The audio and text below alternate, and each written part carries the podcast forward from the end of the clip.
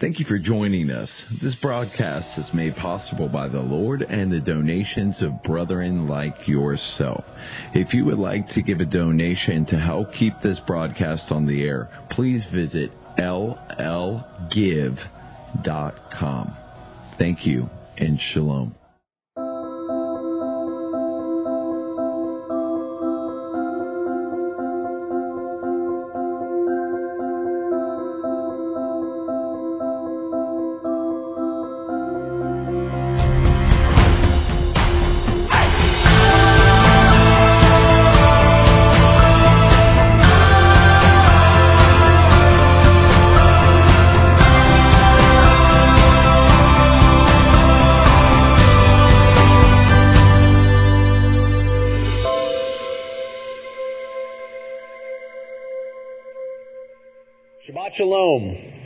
Welcome to BenaiShalom.tv. My name is Ephraim Judah with Lion and Lamb Ministries. Right now it is March 15th, and from our family to yours, thank you for inviting us into your home each and every week uh, as you watch this broadcast, as you enter into worship, and we set apart the Sabbath with the Kiddush and the family blessings, and we hear the word of the Lord uh, from the Torah. We thank you for joining with us as a community, as a fellowship of brethren, even though we're spread across the globe, the internet has brought us together. And so we thank you for joining us each and every week here at Lion and Lamb Ministries. A couple of announcements that we have going on right now. Our uh, event registrations are open for the Feast of Weeks for Shavuot at ShavuotEvent.com. We have a hotel conference in the in Dallas, Texas this year uh, for the Feast of Weeks, and uh, that is June 7th through the 9th. Uh, we'll be at the Wyndham Dallas Suites Park Central, uh, which is at Coit Road and 635 if you're familiar with the area in Dallas. And we look forward to joining with everybody for that appointed time for the Feast of Weeks Shavuot. If you go to ShavuotEvent.com, you can register your family there. We hope to see all the brethren in the region uh, to join with us for that appointed time. We also have registration for our Feast of Tabernacles is open right now as well. You can go to TabernaclesEvent.com and register your family there as well. We have uh, an amazing time. It's our biggest event of the year where we have over a thousand brethren join us in Chandler, Oklahoma that we all are camping and we have so many uh, programs that are available to all members of the family. We have kids programs, youth programs, toddler care, workshops for the adults, dance workshops, and amazing evening programs with worship and teaching as well. We hope everybody can join us for that event. So once again, go to tabernaclesevent.com and register your family so that you can join uh, with this ministry and many other brethren, like-minded brethren, uh, for the appointed times for this year. Once again, thank you for joining us, inviting us into your home. Now, let us set apart the week from the Sabbath with the Kiddush and the family blessings.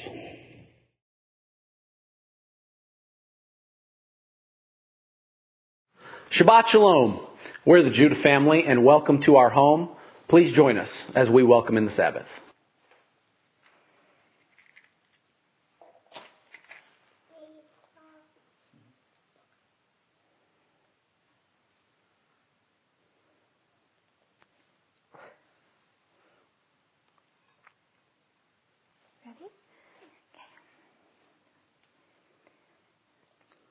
Baruch atah Adonai Eloheinu melech haolam Asher kiddushanu v'mitzvotav v'tzivanu lechalek ner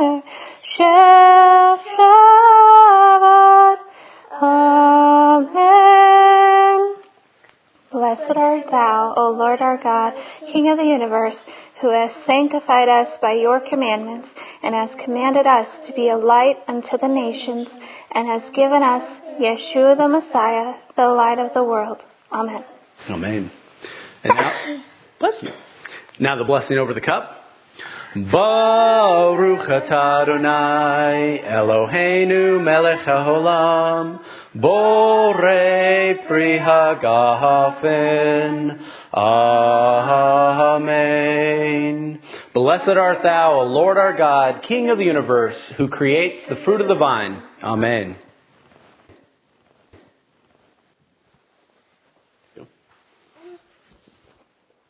And now the chamotzi, blessing over the bread.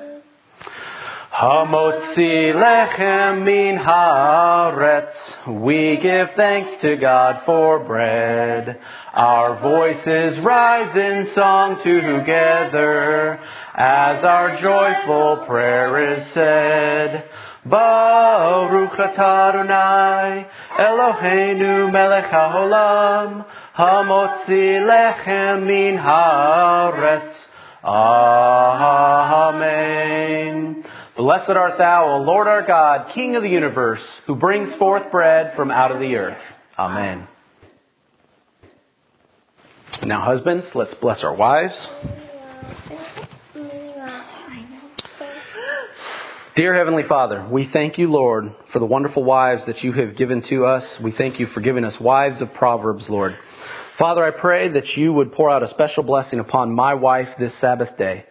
I pray that you would encourage her and strengthen her in all the things that she does here in our household, as she takes care of the children, as she teaches them and educates them, as she takes care of our home. I pray, Lord, that she knows how valuable she is and how her worth is far above jewels.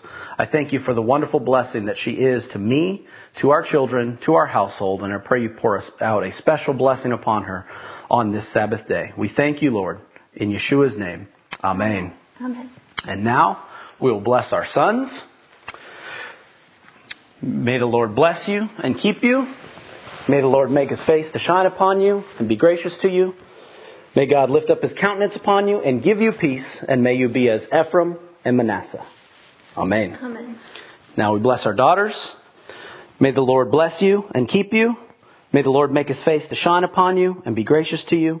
May the Lord lift up his countenance upon you and grant you peace, and may you be as Ruth and as Esther. Amen. Amen. Amen. Shabbat Shalom. Shabbat Shalom. Bachu et Adonai hamvorach. Baruch Adonai hamvorach le'olam vahed. Bless the Lord who is to be praised. Blessed be the Lord who is praised for all eternity. Amen. And now the Micha Mocha. Micha Mocha Ba'elim Adonai. Micha Mocha Nedar B'chodesh. Nora Techilot.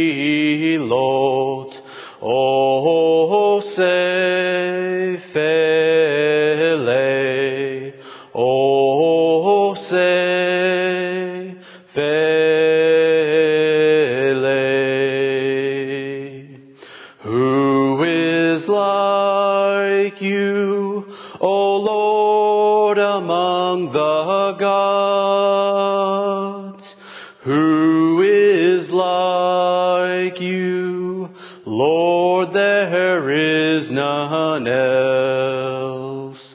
You are awesome in praise, doing wonders, O Lord. Who is like you, O Lord? Amen. And now the blessing of the Messiah. Baruch atah Adonai Eloheinu melech haolam asher natan lanu et derech hayeshua b'mashiach Yeshua. Altogether, blessed are you, O Lord our God, King of the universe, who has given us the way of salvation in Messiah Yeshua. Amen. And now the Veshamru.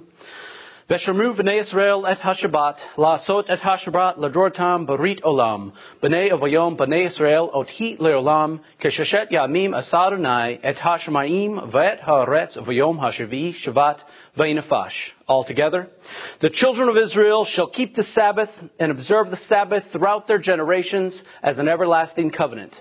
It is a sign between me and the children of Israel forever, for in six days the Lord made heaven and earth, and on the seventh day he ceased from his work and was refreshed. Amen. And now the Shema, if you'd all turn and face east toward Jerusalem for the watchword of our faith, the Shema.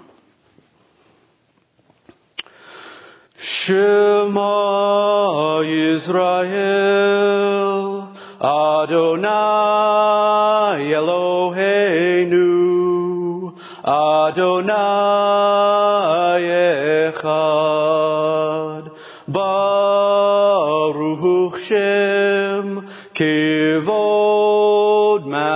Malchuto, Leolam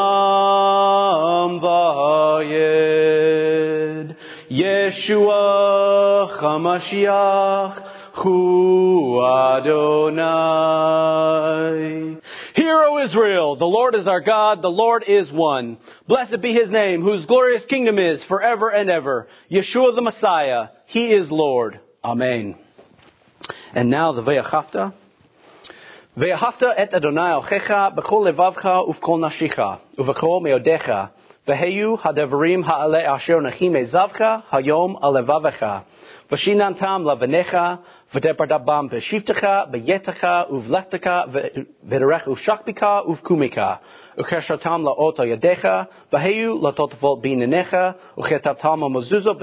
Uvisharecha. All together. And you shall love the Lord your God with all your heart, with all your soul, and with all your might. And these words which I command you this day shall be upon your heart. You shall teach them diligently to your children, and shall speak of them when you sit in your house, when you walk by the way, when you lie down, and when you rise up. You shall bind them for a sign upon your hand, and they shall be for frontlets between your eyes. You shall write them upon the doorposts of your house and upon your gates. Amen.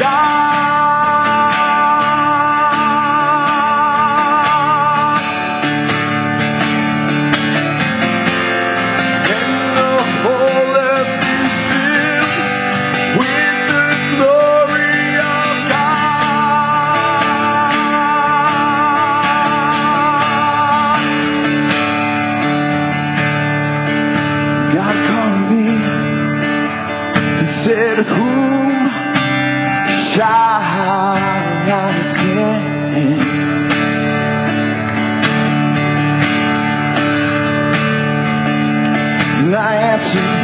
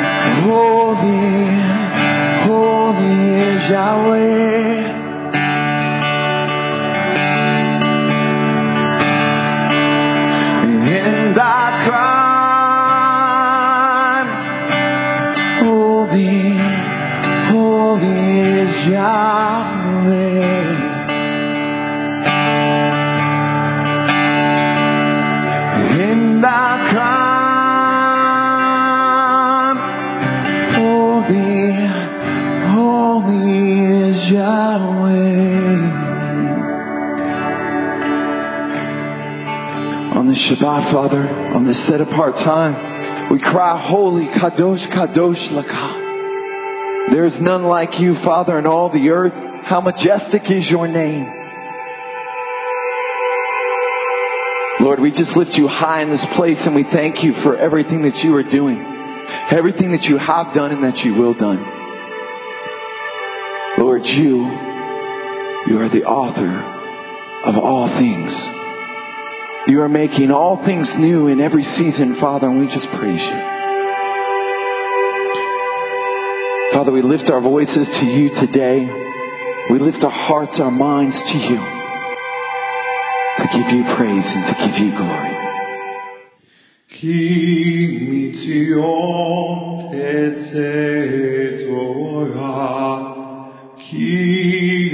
מציון תצא תורה, ולבר אדוני מירושלים. ברוך שנתן תורה תורה ברוך שנתן תורה תורה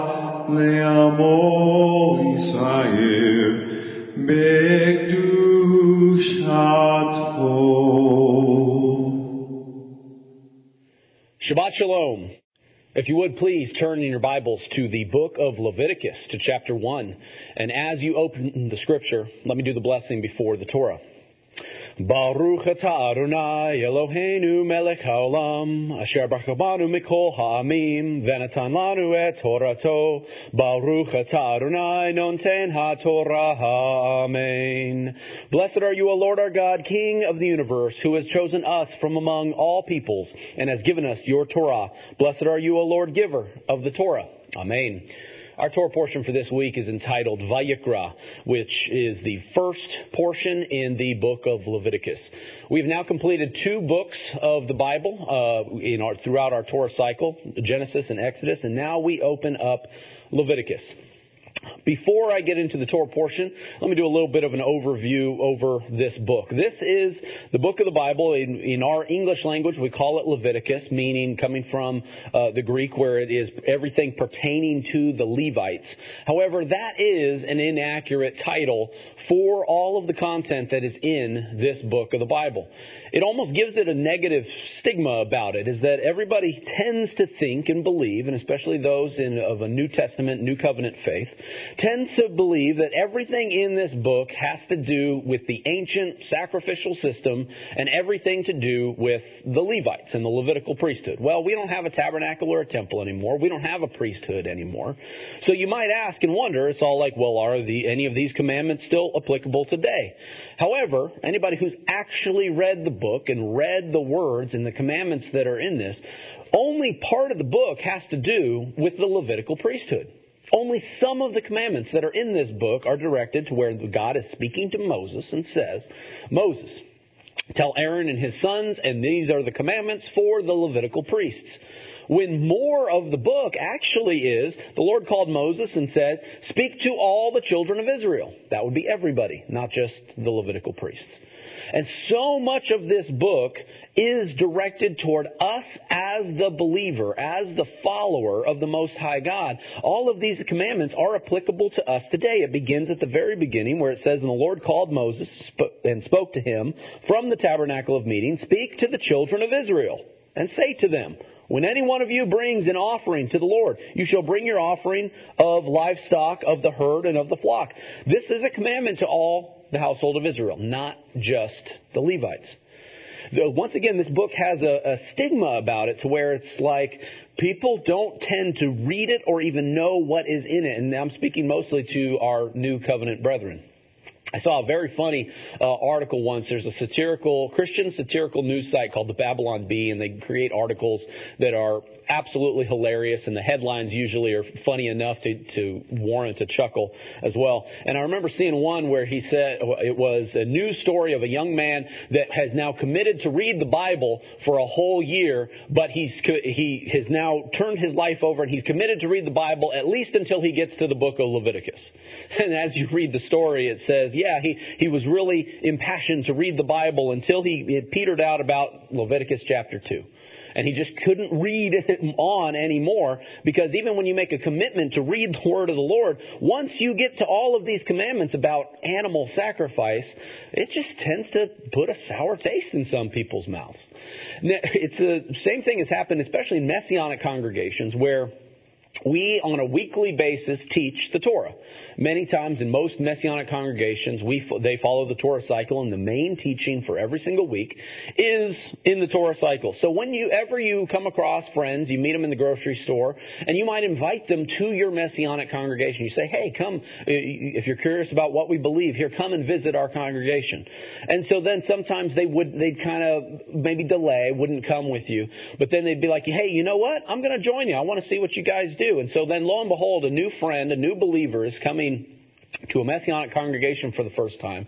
And wouldn't you know, happenstance always would be that we're in the middle of the book of Leviticus and we're talking about animal sacrifice and it's and, and you have this fear about you that when you invite this this Christian brother that when they come they they already have this assumption that all we ever talk about is the old law and all of the different sacrifices and the old sacrificial system. And then they, if they come to your congregation lo and behold the teacher is standing up there and he's speaking out of the book of Leviticus. You almost have this little bit of a fear in you that's like man you actually hope that Torah portion isn't on the book of Leviticus when your Christian brother might come to see what we teach at a Messianic congregation. All that to be said is this. It is the most misunderstood book, I believe, of all five books of Moses. It's, it just has this uh, under, most of us do not understand what its purpose was. Even if we've studied it for many years and we look into the offerings and the sacrifices and all the things, we still, because we lack a temple and a tabernacle and an altar service, there is a huge misunderstanding of what its purpose truly was. Some of our good brethren here in the Messianic movement, my friend Rico Cortes, he's committed his life to instructing the people as to the importance of these words, of these commandments, of everything pertaining to the priesthood, the temple, the sacrifices, all of those things, because it's one of the most misunderstood things in all of Scripture. And so what I hope to do is I hope to bring out some of those things as we go through the book of Leviticus. We will begin and we will be talking about the various offerings that were brought to the Lord by you bring an animal uh, to sacrifice before the Lord so that you can it was a form of worshiping the Lord. Yes, we're going to talk about that early in this book. But as we progress through, the thing I want us to always keep in mind about the book of Leviticus is this. It is about us. Us as believers. The previous book, Exodus, uh, in the Hebrew is called Shemot. It's the book of names. And that God has revealed himself to the world. He revealed himself to the Egyptians. He revealed himself to the children of Israel that he is a loving God, a compassionate God with great signs and wonders. He brought this people out. He has said who he is. He has created, commanded the people to build a dwelling place for him. This is the place he wants to live. This, it, it describes God and the power of God. The previous book does. This book now points the finger at us as believers. Who are we as believers, as the other half of this covenant between mankind and God? Who are we and what are we to do?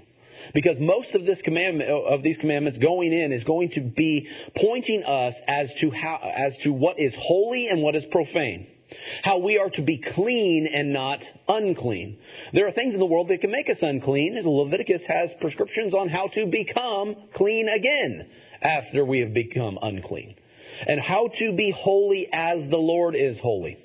And it begins here how we are to approach the Lord. Once again, all of these commandments are for us as believers, mature believers here in the world today. It is as applicable today as it ever was because now we're talking about the spiritual temple and how we are to approach the Lord spiritually in our prayer life, in our relationship with Him. If we want to profess that we are in covenant with Him and we have a relationship with Him, then we have to understand how we need to approach Him in the most holy and reverent manner manner possible. And that is what the book of Leviticus can teach us. Now, getting into the first verse and our, the title of our Torah portion is Vayikra, and he called. It begins, the book itself begins with the conjunction and, which immediately begs the question and it connects the, this book to what came previous. Now, if you remember the last portion of the book of Exodus, we have the building and the final construction of the tabernacle. Moses finished all of the work, and then the glory of the Lord filled the tabernacle of meeting. Glory of the Lord came in, and he is now dwelling. His presence is in the tabernacle, in the camp. So does that mean now everybody we're ready to come and worship the Lord and go go visit the Lord at his house? No. In fact, the last couple of verses says, the glory of the Lord filled the tabernacle and Moses was not able to enter the tabernacle. Okay, so what, so what is this deal where it's like God wants to, wants to dwell with the children of Israel and then is he supposed to just become a hermit and nobody can go and visit him where he lives? No, there's a proper plan and a procedure to all of this. Well, what is that procedure? What is it that we need before we can approach him and come into his house? I'm glad you asked. That's why we have the book of Leviticus beginning now. And the Lord called Moses and says, if any man of you wants to bring an offering, wants to come into the house of the Lord, this is what you must bring. You don't want to come empty handed. In fact, it's commanded. You are to not, you, you cannot come into the house of the Lord empty handed.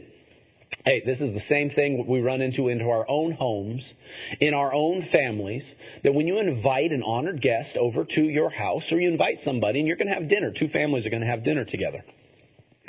You would, the, one of the most courteous things that you can ask if you're going to somebody else's house is you ask, what can I bring? And then the person would return back to you and would contact you back and would say, well, uh, hey, how about you bring a, a, dessert or a side dish or something? And then even if you, they, they were like, oh no, dinner, dinner's already taken care of. Well, what you also might do is you would bring maybe some flowers to the to the family that you're coming into their home. You would come and you would bring something some sort of gift to that family. That is exactly what the Lord would ask of us if we're going to go and come into his house. The house was just built, so anybody that, that first couple of offerings that came into the tabernacle, those were like housewarming gifts to the Lord because the, the, the, tabernacle was first built and how sweet was that first offering that was done in the tabernacle god's presence is now here and, and, and now the lord is being is receiving an offering from the children of israel that somebody is bringing voluntarily an offering before the lord i was i can only imagine how sweet that first offering was very interesting when you look into the, the wording and the instruction of these of this first couple of verses here in Leviticus. First thing I want to talk about is this: the Vayikra, the name, and he called. This is not the first time that we've ever heard this wording, Vayikra, and the Lord called. And in this case, he's calling Moses and giving him an instruction. This actually goes all the way back to Genesis 1 where it says, when God called, when he created the light and separated the light from the darkness, and he called the light day and the darkness night, he said, Vayikra, and I called the light day. The first thing that God ever called in all of creation was the light. He called it. He called it by, he, he gave it a name, he called it day, and this was one of the first things that he ever created, he called it good. And obviously, when we're talking about the spiritual significance between light and darkness, light is the good part, darkness is the not so good part. And so the first thing he created was goodness. And he called it.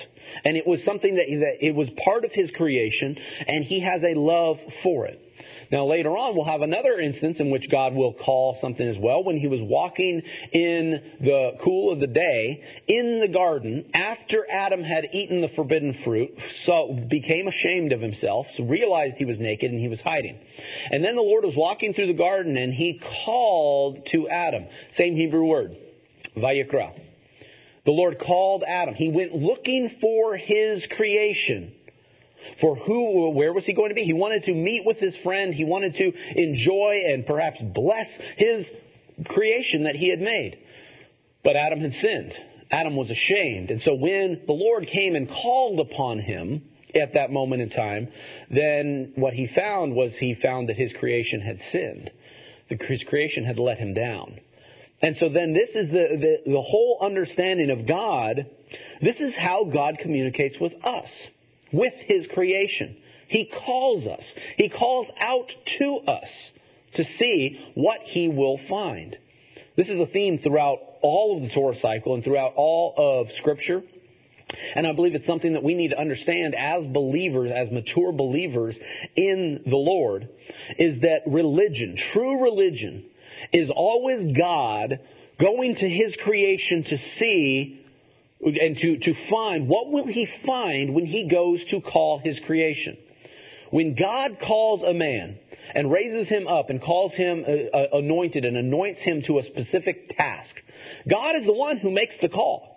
God is the one that goes to him and says, "You are I'm going to raise you up and you are going to fulfill a purpose and you are going to serve me." That's what God has done throughout all of creation. He did it with Abraham, He did it with Moses, He did it with David. He calls to the people. And He raises them up. And that is what true religion is. Is God finding man. finding a good man, a man who will serve him. That's true religion. Now, that's not what man made religion is.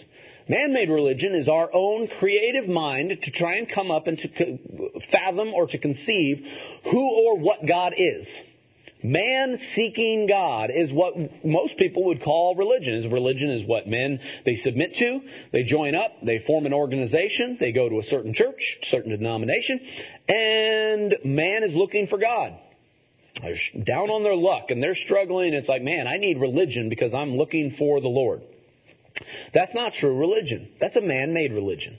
That's where we're trying to define God and decide who God is, what sort of things He can do, can't do, what He's fulfilled, and, and how we fit into that creation and how He fits into our lives. That is not how a relationship should be, and that is not the kind of relationship God desires from His people.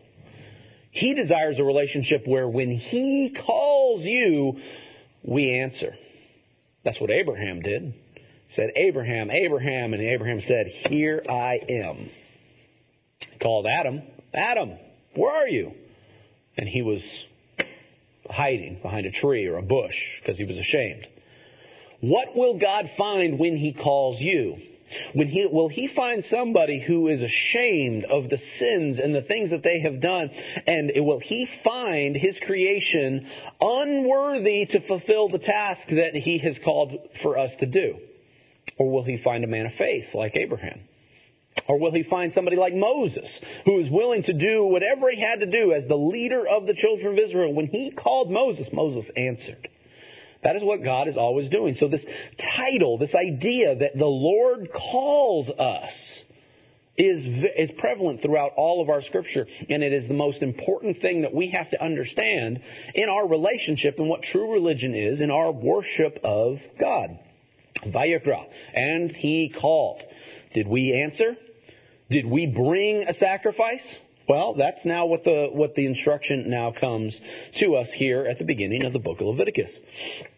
It says this here in verse 2 where it says, Speak to the children of Israel and say to them, when any one of you brings an offering to the Lord. Literally in the Hebrew, that's sort of a, that's sort of an abbreviated way to say what is actually in the Hebrew. Literally in the Hebrew, what it says, when any man of you wishes to bring an offering of you to the Lord. There's an extra like uh, emphasis that's put upon the person bringing the offering. And if you read it like that, you're saying, okay, so bringing an offering of you. Interesting. So it's not just about bringing these animals to sacrifice and to slaughter to the Lord. No, it's about us. Like I said, the book of Leviticus is about us. It's not about the animals. It's about us approaching the Lord. Us giving an offering of ourselves. What do we bring to the table? When we enter into the tabernacle of God, into His dwelling place, what will we bring? I've said uh, said before in the offerings that built the tabernacle, it wasn't just the raw materials that people brought. People also brought their skills. They also brought their abilities. That the Lord had blessed them and, and filled His Spirit inside of them to, to be able to weave and to carve and to and to work and to sculpt and to do all of these things. And that was an acceptable offering that the people brought as well. Came from their heart, came from their inwardmost being, just as much as any material thing that somebody was stirred in their heart to bring, people brought their skills. They brought the spiritual aspects of themselves in their lives. They brought their talents, the things you can't measure, the things you can't quantify with the, with the weights and, and measurements. They brought themselves. They gave of themselves their time, their efforts, their energy to serve the Lord. That is truly what God is desiring here when we are, when He's called us and we're to bring an offering. That offering is supposed to represent us. It's supposed to represent our lives. That it's not just about the animal. In fact, we'll, we'll get into it here and we'll start talking about the, the five different types of sacrifices that are prescribed here in the first part of the book of Leviticus. And it says with many of the sacrifices, it says that one person, when they were to bring this offering, that they were to lay their hands upon the offering. Now, some people, it's well misunderstood that we used to think that every time that we, an animal was brought, that we laid our hands, that we were laying our burdens upon the animal. that we were laying our sins upon the animal. That we were taking our sins and we, we are removing them from our shoulders so we don't have to feel the pain and the anguish of, of our sin and the hurt that it may have caused. We don't have to feel that anymore because we're putting it on this animal. And then we're taking that animal up for the slaughter and that thing's going to get slayed and those sins are going to just get washed away and burned away. And then our, we don't have to worry about our sins anymore. that is, that is a, a complete misrepresentation of what it was to bring an offering before the Lord. That's not what it was about at all. Because these first couple of, of, sacrifices and offerings that are commanded for us and given instruction have nothing to do with sin whatsoever. Nothing to do with sin. You would bring this offering not because you sinned, not because you needed this burden off your shoulders, put it on this animal so it can go get slaughtered and you didn't have to worry about it anymore. That has nothing to do with some of these offerings. But still, one would lay their hands upon the offering. Why? Because what it was was it was to create a connection, not only physically but spiritually as well, as to you being connected to this offering, what was brought so that when the offering was brought, it was an offering of you. It wasn't an offering of a lamb. It wasn't an offering of a goat or turtle doves or any other kind of animal or grain or any other thing that you brought. It wasn't an offering of those things. It was an offering of you. This laying on of hands business creates that connection. In fact, in the New Testament, if you go to 1 Timothy 5, the, um, Paul is speaking to Timothy here and talking about how it's important for us to be very careful with this idea, this laying on of hands business. He says uh, here in uh, 1 Timothy 5 at verse 21, it says this, I charge you before God and the Lord Yeshua the Messiah and the elect angels that you observe the things without, uh, these things without prejudice, doing nothing with partiality. Do not lay hands on anyone hastily nor share in other people's sins. Keep yourself pure. This isn't the only New Testament reference as well, but, but what is being taught here is that there is a very specific connection when one lays their hands upon someone else or something else. There's a connection formed. Not just a physical touching of two things that then if one's unclean, it makes the other thing unclean. But no, it, it creates more of a, a spiritual connection. If anyone's ever had the opportunity to pray for somebody or been a part of a prayer service, and you may have seen it to where when somebody is in need of a great deal of prayer, we lay the hands of the congregation sometimes on that person. And yeah, we talk about how every person is coming together and we bear our burdens together with that person that is whatever they're going through, whatever sort of prayer request that they need. But sometimes even through that prayer, that there's an energy there that's felt by the person who's receiving that prayer. And you, I mean, and I don't think we fully understand what that physical connection can mean and can do. That it's that I believe science hasn't ca- quite caught up to it. But that connection between two living beings can be the vehicle by which somebody is actually healed. Remember the Messiah when he was healing the people, and he would touch them. And he could sense and he could feel the change in the energy because even when he was walking and there was the woman that, that came and tried to reach out for his garment and she touched the hem of his garment and he stopped and he said, Who touched me? He felt it. He felt the connection. He felt part of himself, the energy of himself go into somebody else and he sensed it and he knew it there is a very important aspect to this idea of laying on of hands. We should be very cautious of what we touch, who we touch, that it's like there's a lot more to us than just our physical persons of who we are. Every person is a spiritual being as well, and this and, and whoever you come into physical contact with, you should be cautious of what that is. And this goes into, and this leads into an entire concept of us needing to remain holy before the Lord, because we're going to have a lot of content here in the book of Leviticus about things that we might be able to touch or physically do that causes us to be unclean. This is going to be a theme absolutely throughout the book of Leviticus.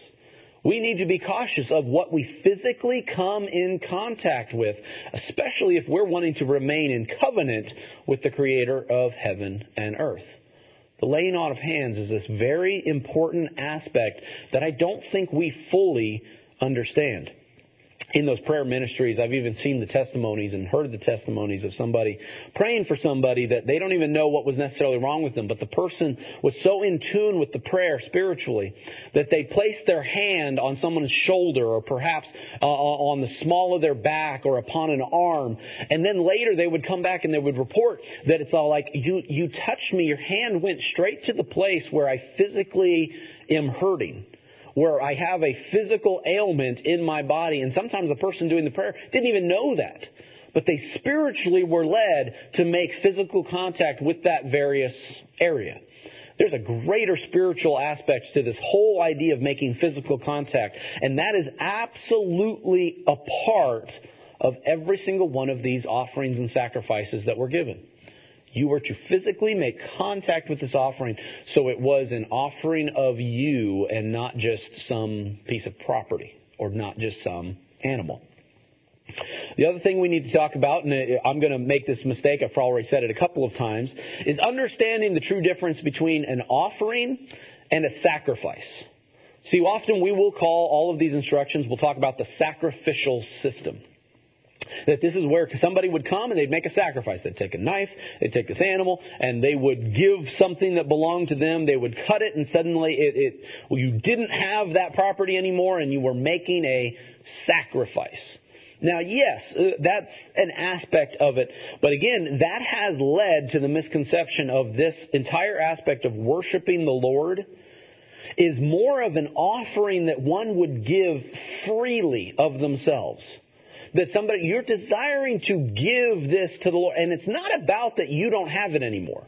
It's not that you made a sacrifice and suddenly you're, you are without and you're destitute and you had ten lambs and now you have nine and there's this sadness of sacrifice that you now no longer have something that you did, you once had. That's a, that's another misconception of again, what these offerings represented. They were gifts to the Lord. There was a way in which we could come in to worship the Lord and to be in His presence. That's what we were to do. That's what the children of Israel desired to do. That's the connection we're trying to make. And it connects all the way back to the building of God's house. We're making that connection and we're bringing an offering. It's not just, it's not just about God receiving some pound of flesh because somebody has to, uh, has to, you know, give of themselves and they now have to be without. And it's all about the penalty of the law. You've sinned, so now you need to give up something that belongs to you to make it fair again. No, that's, that, again, all of those sarcastic descriptions of these sacrifices are all inaccurate and they are not, they don't line up with the commandments that are given here. Those are the words of a cynic. Those are the words of somebody that would want to put this idea of this sacrifice down would want to put down the idea of, of, of that this is a way that God has commanded us to worship Him. And if we want to dismiss it, if we want to think that it's not important, then we're going to sell it to the people in a way that makes it sound, you know, terrible and horrible. And it's all like, man, all of the innocent animals that we're killing here. And all of these people had to just give up something every time you sinned. And we sinned so much that a person would have a whole flock of, of lambs and then suddenly they wouldn't have any because they sinned so often. And it's like, that is, that's just a complete overblown description of truly what is happening here. People wanted to worship the Lord. They wanted to bring an offering to the Lord. The Hebrew word for offering is korban, and it was a gift. It was a gift that you brought to the Lord. And in the Hebrew there also, whenever somebody brought that offering, the Hebrew word karev means come near. So anytime that anybody wanted to come near to the Lord, bring a gift. That's the whole point. This is just the first two verses in the book of Leviticus, and I'm spelling out the whole primer to, so that we can learn this understanding of what these offerings were for and what they meant.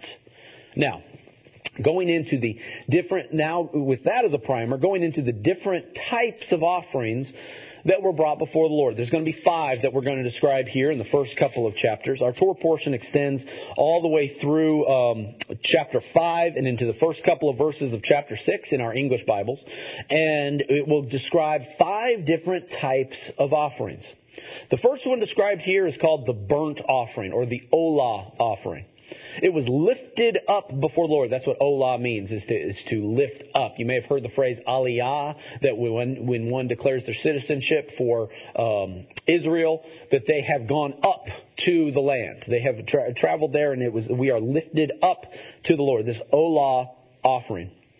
This whole burnt offering, there are some very specific procedures, and as you read, you might see that it's like, okay, there, there is some, some very specific things here. It's an offering of the flocks, of the sheep, or of the goats. It's a burnt sacrifice, you shall bring a male without blemish.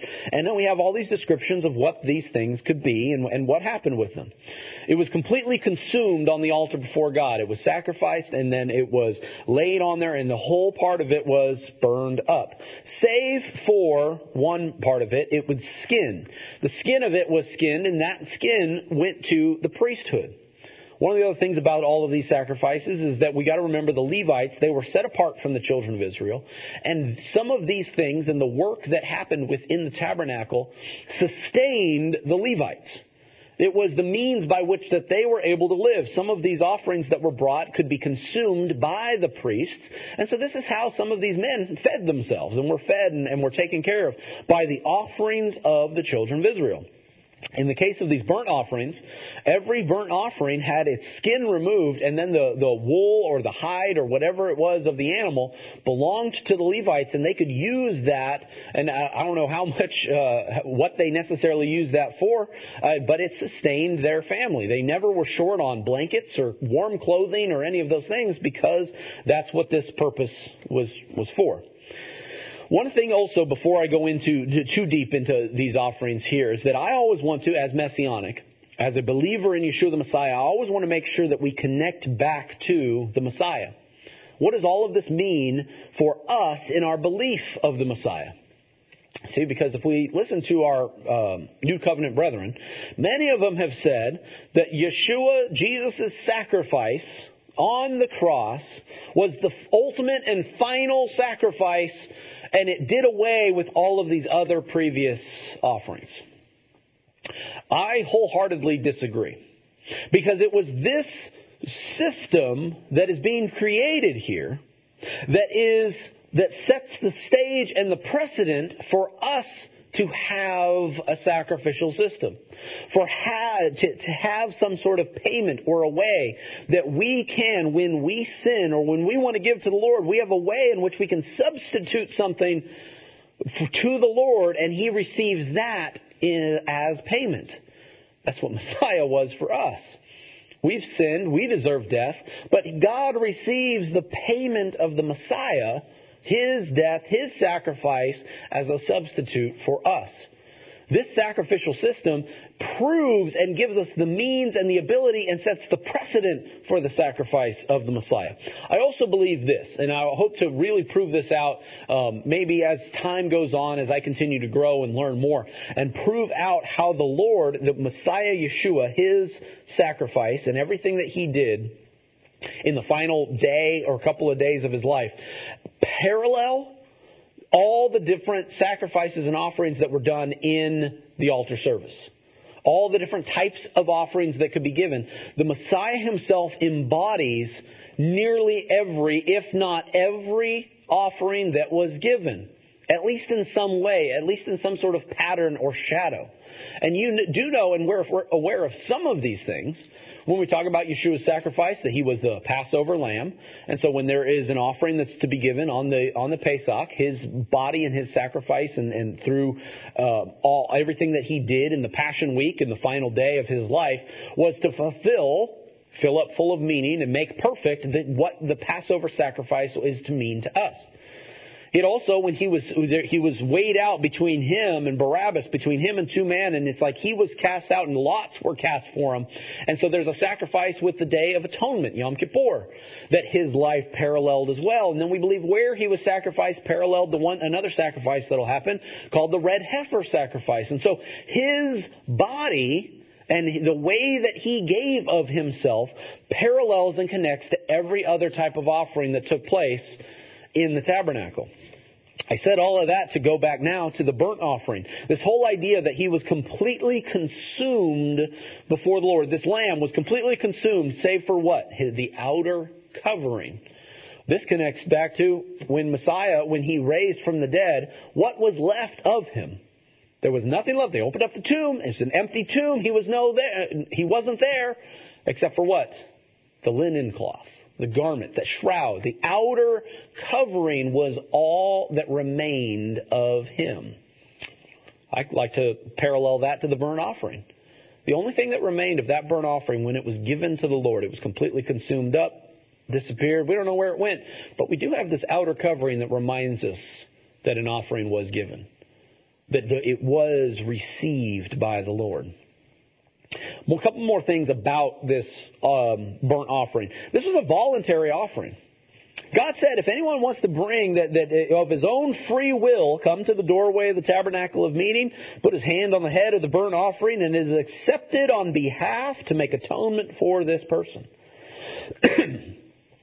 This, a couple of things of what the sages say about this burnt offering. This was something that somebody would give if they were completely unaware if they had ever done anything or wanting to make sure that they are coming appropriately before the Lord. Again, not specifically associated with sin, that this is not because you know that you sinned or something specific of it. You know specifically of something you did wrong and you're making an offering for that. No. You would come and you pro- approach the Lord and say, I, I wish to give this offering. It was voluntary before the Lord. And so, and one of the things is when it was laid upon the, the, the, the pyre, the wood, it was burned. It says here specifically at verse 13 of Leviticus 1 where it says this was a sweet savor or a sweet aroma before the Lord. The Lord loved to receive this offering. Because he knew that if he was receiving this offering, he was receiving a friend, somebody he was in covenant with, coming into his house. And he received it. And it was a sweet smell before the Lord. It's the same thing, the, the sort of smell you walk by a steakhouse or perhaps you go over to somebody's house and somebody's grilling something or you can even get out of your car sometimes and you can smell that somebody's cooking something in your neighborhood. Ah, man, it's like that smells good. What's it make you want? Immediately makes you want hamburgers or steaks or something. You know, it's like, man, I should fire up my own grill and make something to eat. It's sweet smell before the Lord. It's very pleasant, enjoyable, and that is what this um, tabernacle. Whenever anybody approached the tabernacle, this is what the smell that people smelled. It was like an Outback Steakhouse, and it's like it was wonderful. It was pleasant, and the Lord desired to have that smell and to receive that. Now, one of the other things that's going to be commanded in association with this burnt offering is that the Lord has asked for this burnt offering to happen on a regular basis, in the morning and in the evening. There's to be a lamb that is brought, and it's to be sacrificed every day, every morning, every evening. A lamb is to be brought, a burnt offering, and it was to be a perpetual offering that is brought. We'll talk a little bit more about that in next week's portion. But what that was to do so that there was an atonement for the children of Israel at all times. That there was always a sweet savor before the Lord. That be, remembering that we are in fellowship with the God of Abraham, Isaac, and Jacob, and that we are always in need of a covering, a protection from our sins and the things that make us unclean. There's a connection that we make and we worship the Lord in this way. It was a burnt offering. It was completely consumed. It, none of it was ever eaten. It was completely voluntary and it was sweet before the Lord. It's what we brought if we were to come and approach the Lord. Chapter 2 of Leviticus goes into another type of offering. It's called the grain offering, sometimes called the meal offering or the meat offering, not meat as in um, eh, some sort of animal product that like of uh, animal meat, but that it's like the, the original English represents this offering of some other type of food this grain offering or meal offering that is brought. And it says that it was brought before the Lord, and somebody could give this offering to the Lord. It was called the mincha offering. Some even call it and refer to it as the living sacrifice. This was given without the shedding of blood. You don't have to shed any blood if you want to give of the, the fruit of your field or of your orchard. And if you want to give of these things, the things that you have grown, and then you want to bring that as an offering before the Lord. Because you got to remember, not everybody had herds. Not everybody had animals that they had as their possession. Some people were farmers that, that grew grain and grew crops. And this was something that was also very much acceptable to the Lord. For you to bring this offering. And you could do several things with this grain. It could be baked. It could be cooked on a griddle or a covered pan or it could be roasted with fire. and that you could bring these offerings. And whenever somebody brought the offering of their first fruits, it fell into this category of this type of offering, a mincha offering. This is something that when it was brought and it was made to be, it was supposed to be brought without leavening. Leavening spiritually represents sin. We'll talk about that more when we get to the portions to covering Passover, Pesach. And that it represents, and so no leavening was supposed to be mixed with it. And then when it was received, it was then uh, um, anointed with frankincense and it was always offered with oil and it was brought before the Lord, and part of it was burned before the Lord. It was a, also another sweet savor before the Lord that it smelled wonderful when this was cooking there on the altar. Also, some of this was able to go to the priests. They were able to consume and eat some of it as well, and so this was again the, the means in which the uh, Levites were sustained when these things were brought. It was a living sacrifice with no shedding of blood. Completely acceptable to the Lord. It was talked about how it's burned again as a sweet aroma, and, and all of chapter 2 of Leviticus covers this. Um, a couple other things I want to bring out. It says in verse 13, it says, And every offering of grain offering, you shall season it with salt. You shall not allow the salt of the, of the covenant of your God to be lacking from your grain offering. With all your offerings, you shall offer salt. This goes to, to, you know, just initially, whenever you're talking about the culinary aspect of food, it's all like everything should be salted as far as for it to be, uh, for it to be flavorful, for it to be enjoyed. Food is more enjoyable when it is salted. God Himself uh, says the same thing, that all of these offerings were to be brought uh, and should be offered with salt. Once again, all, any offering that did not have an animal associated with it fell into this category of this mincha offering, completely acceptable to the Lord. The first time we hear about this offering, again, goes back to the garden in Genesis and talking about Cain and Abel. Where it was Cain who brought a mincha offering, an offering of the field, and it was Abel that brought an offering of an animal before the Lord.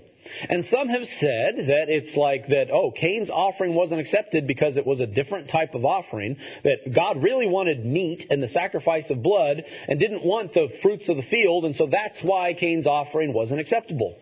Absolutely not. The mincha offering was uh, completely acceptable before the Lord. That's what he brought. The problem was his heart wasn't in the right place. And I guarantee you, in any single one of these sacrifices, you better have your heart in the right place before these offerings were brought. You didn't just do it because you felt obligated to do it, or, oh man, you know what? Uh, Moses just gave us these commandments. I, I guess I should probably do that for myself as well. no, your heart needs to be in the right place so that you are understand what is happening here that you are bringing this offering, an offering of yourself. Your heart had to be in the right place before you even considered the idea of bringing the actual offering. That's something extremely important as we start when we go into the sin offering as well. Before we get to that, we have to do Leviticus chapter 3 where we have the peace offering or what is also called sometimes the thanksgiving offering.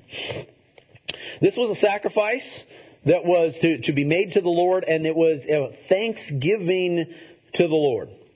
That you brought it before the Lord, and this is the most joyous of all the offerings. The sages say that some of the reasons why people would bring this offering is because somebody perhaps they were traveling um, far off from their home, and perhaps they maybe hit some form of danger, or they, they, they their safety was in question, and then they were able to be brought back home safely and in one piece. And that one of the reasons why somebody would bring a peace offering is because they were at peace and they had to and they wanted to be thankful to the Lord thanksgiving to the Lord that it was it was exciting that they made it home and they they were saying they they uh, are are at peace now. So they want to offer back to the Lord.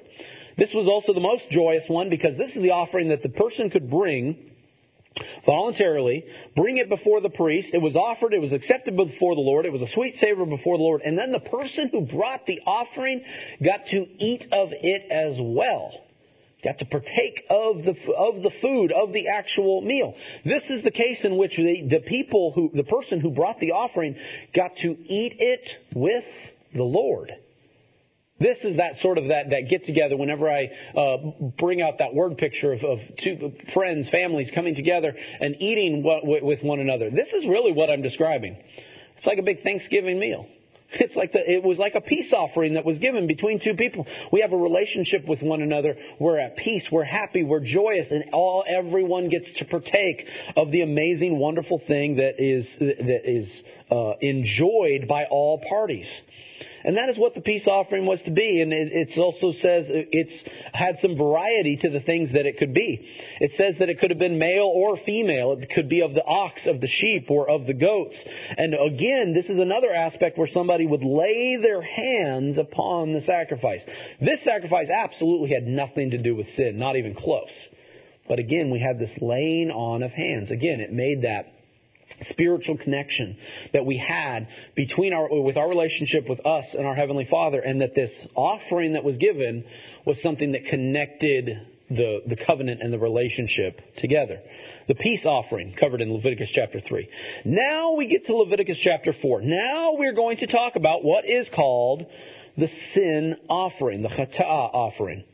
This is when somebody did something, they became aware of that they had sinned, that they had made a mistake, and unintentionally they made this mistake, and now they need to make restitution. They need to bring a sacrifice. Leviticus chapter 4 says this Speak to the children of Israel, saying, If a person sins unintentionally against any of the commandments of the Lord in anything which ought not to be done, and does any of them, then this, then it goes into the procedures. And there's actually four sections here in Leviticus chapter 4. Four times it says the word unintentionally here. And it gives us four different types of people that would sin unintentionally. And then what type of sacrifice the Lord is requiring of us. See, if we sin unintentionally, this is now a required sacrifice. It's now required that we would give this to the Lord so that we can come back into the presence of God. One of the things, uh, the, the four different areas is this. Uh, it first talks about if a priest sins before the Lord. A priest. These are the guys that are supposed to be tending to the tabernacle, doing a lot of boundary maintenance surrounding what the, all the aspects of the tabernacle. Everything needs to be holy, right, in order, and proper procedure. If any priest accidentally makes a mistake, they were to bring a type of offering. They're supposed to bring a bull for a sin offering, and that was to be given and offered because they had sinned. The next section, beginning in verse 13 of chapter 4, it talks about if the whole congregation of Israel sins unintentionally. I don't know how this ever got reported necessarily, that it's like, I guess it came to knowledge, you know, came to uh, all the people, and it was, it was, uh, I guess, national news that it says, hey, the entire nation of Israel has made a mistake. We did something that broke the commandments of the Lord. So the whole congregation of Israel comes together and we have a sacrifice of a bull that we are to offer if the whole congregation of Israel sins unintentionally. If that happens. Then, then verse 22 it begins and talks about when a ruler sins. If he has done something unintentional, then he has a, something he's to bring. He's to bring a male goat for an offering. And then it also says, it, can, it, finishes off, if any of the common people in verse 27, if they sin unintentionally, then they can bring either a female goat or a female lamb, and there is a sin offering for them to bring as well. It designates the specific people when the type of sin t- happens, what type of sin offering was to be brought. And again, this is a uh, this is re- a required offering if any of these things happen. One thing I love in my English scripture about this passage is that it says if a priest sins, it says if the whole congregation of Israel sins, if one of the common people sins. But in our scripture here in verse 22, it says when a ruler sins and does something unintentional. It's almost like it immediately spells out for us that those that are in leadership over us, rulers, whether it be kings, queens, politicians, it's almost like it implies that they will always be more susceptible to sin than perhaps maybe the common man of Israel. This makes perfect sense when all of those that look into the politics of the world and it's all like, yeah, it's all like every politician is corrupt in some way, form, or fashion. They always climb the ladder in some way and they got to step on somebody to do it. And, and some of it perhaps is intentional and malice. And some of it is like, it, it's just part of the job of trying to become a leader, or a ruler and doing what is right. And they'll sin on a regular basis. I, I don't think any, you'll ever find anybody trying to defend rulers and monarchs you know, to say, oh yeah, those guys are always the most wholesome people and never sin. Nobody makes that mistake. So it says here in our scripture, when a ruler sins, bring this type of offering here. And so I, I, I love how it makes that distinction. Again, this sacrifice was called the sin offering. Nowhere in the passage here in chapter 4 does it ever say that this is a sweet savor or a sweet, sweet aroma before the Lord. The Lord did not take pleasure in receiving this type of sacrifice. That, uh, once again, another misconception of this idea that it's all like, oh, the Lord requires all of this bloodshed on His altar, and, and every sin that comes, He wants all these animals to be slaughtered and blood to be spilled, and every time somebody sins, the Lord got another lamb. No, this is not what God wanted or ever intended with His sacrificial system. This wasn't just so we can be brutal and that we can always be pointing out the sins of other people, and every person that came to bring bring an offering, it's all like, well, there's another sinner. Oh, that guy's got a lamb. Uh, that's he's must have sinned this kind of way. And that person, look at that big long line of people bringing an offering before the Lord. Look at all those sinners. no, that's not what the purpose, and that's not even what the goal of most of these sacrifices were. God did not desire the sin sacrifice. He took no pleasure in it. It was not a sweet savor in his nostrils. Yet again, though, it was required of us so that we would come back into fellowship with the Lord. Hebrews 10 verse 4 says this, that the blood of bulls and goats never took away any sin. I agree 100%. Once again, another misconception is that these sin sacrifices, these offerings that were brought, that somehow that all of this, that that was the most important aspect of repenting and being forgiven of one's sins. Absolutely not. What is always required, and, and what the sages say, and what the understanding is, it goes back to the heart of the person bringing the offering, that repentance and restoration for any one of these sins had to already be in process and underway before this sacrifice ever was brought. Remember the Messiah spoke about if that if you remember that one of your brothers has aught with you, or you have aught with one of your brothers, that you're to leave your offering at the altar of the Lord and go and make restitution with your brother. That had to happen first. First and foremost, repentance, restoration. You, have admitted that you have sinned and you have already begun to make restitution with the person you sinned against. You have already begun and have started doing that before you ever thought about grabbing a goat and giving this offering back to the Lord. That's not what the, the sacrifice itself didn't take away the sin didn't provide the forgiveness, didn't provide, didn't ensure that you had repented. No, you had to take care of that first. This offering was so, supposed to be a sign between you and the Lord that forgiveness had been given. That you had been forgiven and you had, that, that the Lord has recognized that restitution has been made. It was confidence for you before you and the Lord so that you could go back into the presence with the Lord. You can't bring, you couldn't bring another peace offering or a whole burnt offering or a meal offering before the Lord unless you had made restitution for this sin that you had committed. You have no business bringing any of those other offerings that were voluntary until you had fulfilled the requirement of the mistake that you had made. That is what this offering represented. The blood of bulls and goats never took away the sin. Your repentance and your heart is what had caused the sin to become null and to, to no longer be valid. Yet the offering then ensured your relationship with the Lord had been fully restored. That's what the sin offering was for. Anybody going back and talking about how this, this requirement, I'm hoping, hope, I hopefully am cleaning up this mindset that we have of what the sacrifice represented in its relationship to sin. The last offering that we have to cover, uh, beginning in verse or chapter five of uh, Leviticus, is what is called the trespass offering or the guilt offering. This was an, also another a type of sin that happened. This was not as much an action that one took as much as it was something that somebody did out of either omission or that they had become unclean and they were unaware of it. It gives the specific um, determinations of a trespass. If somebody touched something and became unclean and they were unaware of it, when they realized it and they realized that he was guilty, or if someone speaks or swears speaking thoughtlessly with his lips as to do evil, to do good, whatever it is that a man pronounced by oath, and then he's unaware of it, when he realizes it, he's guilty. That's the uh, verses three and four of Exodus, cha- or uh, sorry, Leviticus chapter five. These are things that when you realized that you had done something that was an offense to somebody else, that when you spoke falsely, or when you became unclean and, and, that you had trespassed against someone, that this was an offering that was to be brought. It's, it's somewhat different than the sin offering. Once again, it was required for the Lord. And the sages say this, that this offering was for the cleansing and the restoration to a state of purity.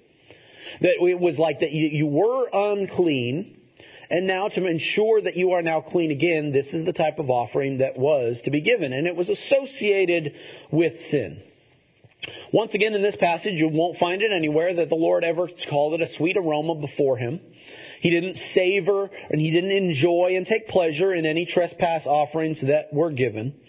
Um, it said, kind of in a comparison between the sin offering and the guilt offering, the sin offering showed that forgiveness had been had been given. The guilt offering showed that res- restoration had been made.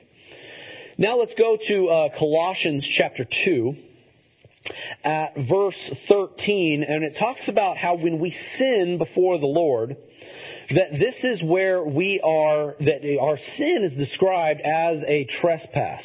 Colossians chapter 2 at verse 13, it says this. And you being dead in your trespass and in the uncircumcision of your flesh, he has made alive together with him, having forgiven you all trespass, having wiped away, uh, wiped out the handwriting of the requirements that was against us, which was contrary to us, and he has taken it out of the way, having nailed it to the cross. Okay, very interesting here. This is a passage in the New Testament that has often been misused. And this idea that the Messiah himself nailed the law to the cross. No, that doesn't mean that he nailed every word and every commandment to the cross, so much so that it now is null and void and we don't have to follow it anymore. That's a complete misunderstanding of what's being talked about here. If you have an understanding of the sacrificial system and what are your trespass represented, it says this, it says the requirement of the law of our trespass, that's what he has nailed to the cross. Our trespass offering. The requirement that he has paid that he took with him when he was hung on the tree, he took with him our trespasses. And it was that, that is the connection into him, his sacrifice, his crucifixion that connects to the trespass offering. He, that is why he is the fulfillment of the requirement of the law, not the fulfillment of the law. Once again, this entire sacrificial system made it so that the sacrifice of the Messiah was righteous, pure, and holy, and just as God prescribed it to be. This created the substitutionary system. When it, in every uh, um, offering that was given, again, these are all connected to unintentional sin. Unintentional sin, the law has given us requirements. Immediately, though, that causes us to think and wonder, it's all like, well, not all of us sin in ignorance. Some of us still sin willfully. Some of us intend to do wrong or to do evil. What kind of sacrifice do we have that, that covers that? Well, unfortunately, according to the law of Moses, there is no sacrifice that covers that. For anyone that sins intentionally, willfully, defiantly, their punishment is death, according to the law. That is where the Messiah comes in as being the greater sacrifice. That He is a sacrifice that was made, that He took all of our sins upon His shoulders, who bore the burden of all of our sins, our intentional sins, and that He has paid that price. That doesn't replace or remove the need for these types of offerings to be given when other sins take place.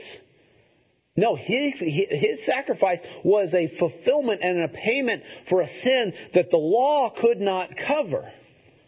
That is, that is why his sacrifice makes the law perfect. That's why it fulfills it, filling up full of meaning, that it fulfills the requirement of the law of death for willful defiant sin, that that payment has been made as well.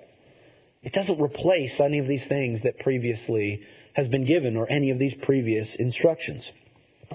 Once again, this creates a substitutionary system, a system of restoration that it says if we if we follow along here toward the end of our Torah portion here, the first couple of verses in chapter six um, in our English Bibles here, where it says uh, here, let me begin reading at verse six. And he shall bring his trespass offering before the Lord, a ram without blemish from the flock, uh, from the flock, with your valuation as a trespass offering to the priest. So the priest shall make atonement for him before the Lord, and shall be forgiven for any one of the things that he may have done in which he trespasses. This is the, the, the, the, fulfillment of this law that this representation of this offering created a system of restoration and a system of substitution.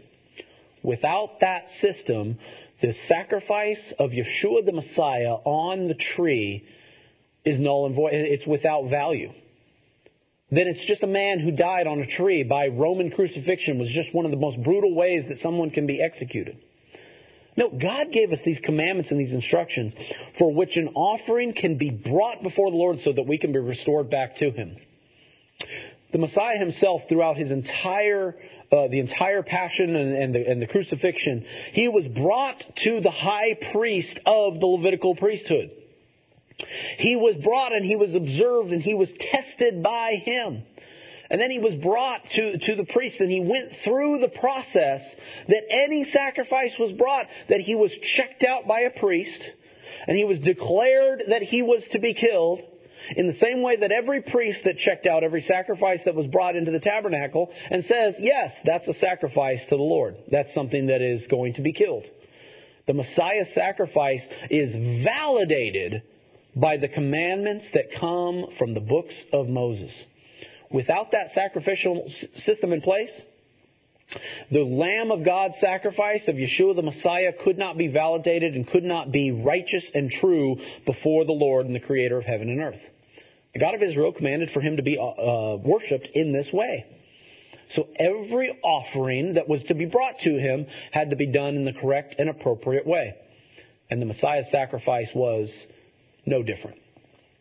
I hope that I can make this connection here and, and, and, continue to teach. We're going to talk about this for the next couple of weeks as well, going into next week's Torah portion, talking about the uh, additional commandments associated with these types of offerings. Once again, I want to remind us and, and, and um, teach that we would understand that it is an offering of us that we give before the Lord. Remember, I said the first thing that God called and he Vayikra. The first thing that God called was light. It was a part of His creation. It was a good part of His creation that He called light. And then also in our teaching, we went over and we discussed that every sacrifice and offering was to be brought with salt. The salt was to be a part of every single offering as well. What did the Messiah call us in the Sermon on the Mount and in Matthew chapter 5? He's called us and he says, You are the salt of the earth. He also called us the light of the world. The thing that God calls, when He calls us to be, He's calling for offerings to be brought to Him.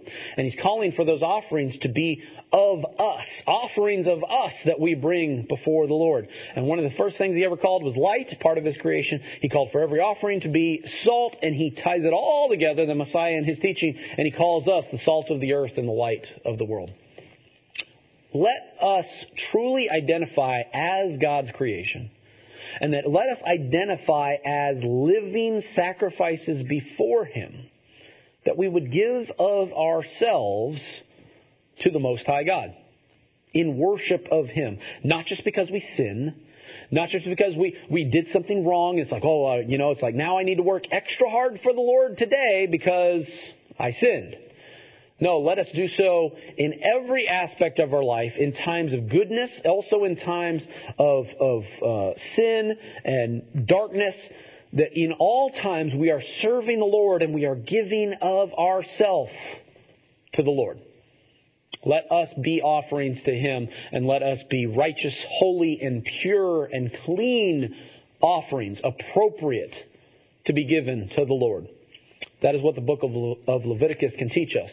How to be righteous, how to be holy, how to be uh, clean, so that when we give an offering of ourselves, it is accepted by the Lord. And may everything we do always be a sweet savor and a sweet aroma to the Lord. Amen? Let us pray. Heavenly Father, we come before you on the Sabbath day. We thank you, Lord, for the book of Leviticus, Father, as there are so many instructions that are so applicable to us in our personal walks and our personal relationships with you. Father, I pray that you would open our eyes spiritually to the words on the page, Lord, that we might learn new things here in the commandments. Lord, that we might learn to be acceptable offerings and servants in your kingdom. May we learn to remain clean and not become unclean. Be mindful, Lord, of anything that we come into physical contact with, Lord, that can make us unclean. Father, I pray that you just make us vessels fit for your use in all manners of service to you and to your kingdom. So, Father, I thank you for these words and these instructions. Father, make them come alive this year and every year that we go through these uh, these Torah portions, Lord, and these commandments, Lord. Let us never ever think that they are not applicable for us today just because we don't have a temple or a tabernacle or an altar that is functioning on this earth. May we always look to the spiritual answer to these questions, Lord, inside our own hearts, inside our own tabernacles, Lord, as we worship you in the way that you have asked us to worship you. We love you and bless you and thank you on the Sabbath day for all of your teaching and instruction. We give you all honor and glory and praise in this place. It's in your Son Yeshua that we pray. Amen. Now the blessing after the Torah. Baruch atah Adonai Eloheinu melech haolam asher natan lanu Torah temet v'chayalam nata betochenu Baruch atah Adonai nonten ha-Torah Amen. Blessed are you, O Lord our God, King of the universe, who has given us the Torah of truth and has planted everlasting life in our midst. Blessed are you, O Lord, giver of the Torah. Amen. יברכך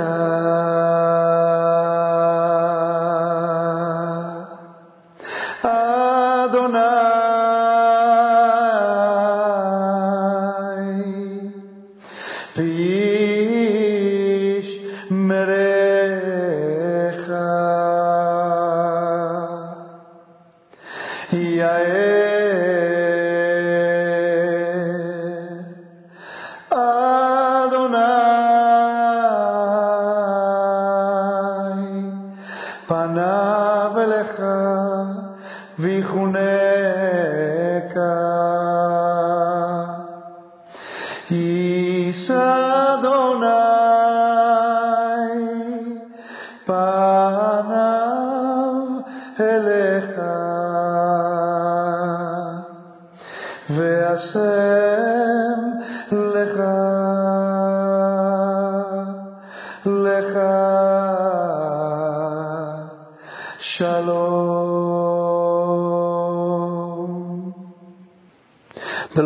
you and keep you. The Lord make his face shine upon you and be gracious to you. The Lord lift up his countenance upon you and give you peace. When the sun has set on a Friday night, bringing peace into your home. Families will gather all around singing Shabbat Shalom. Everybody sing Shalom. Shalom.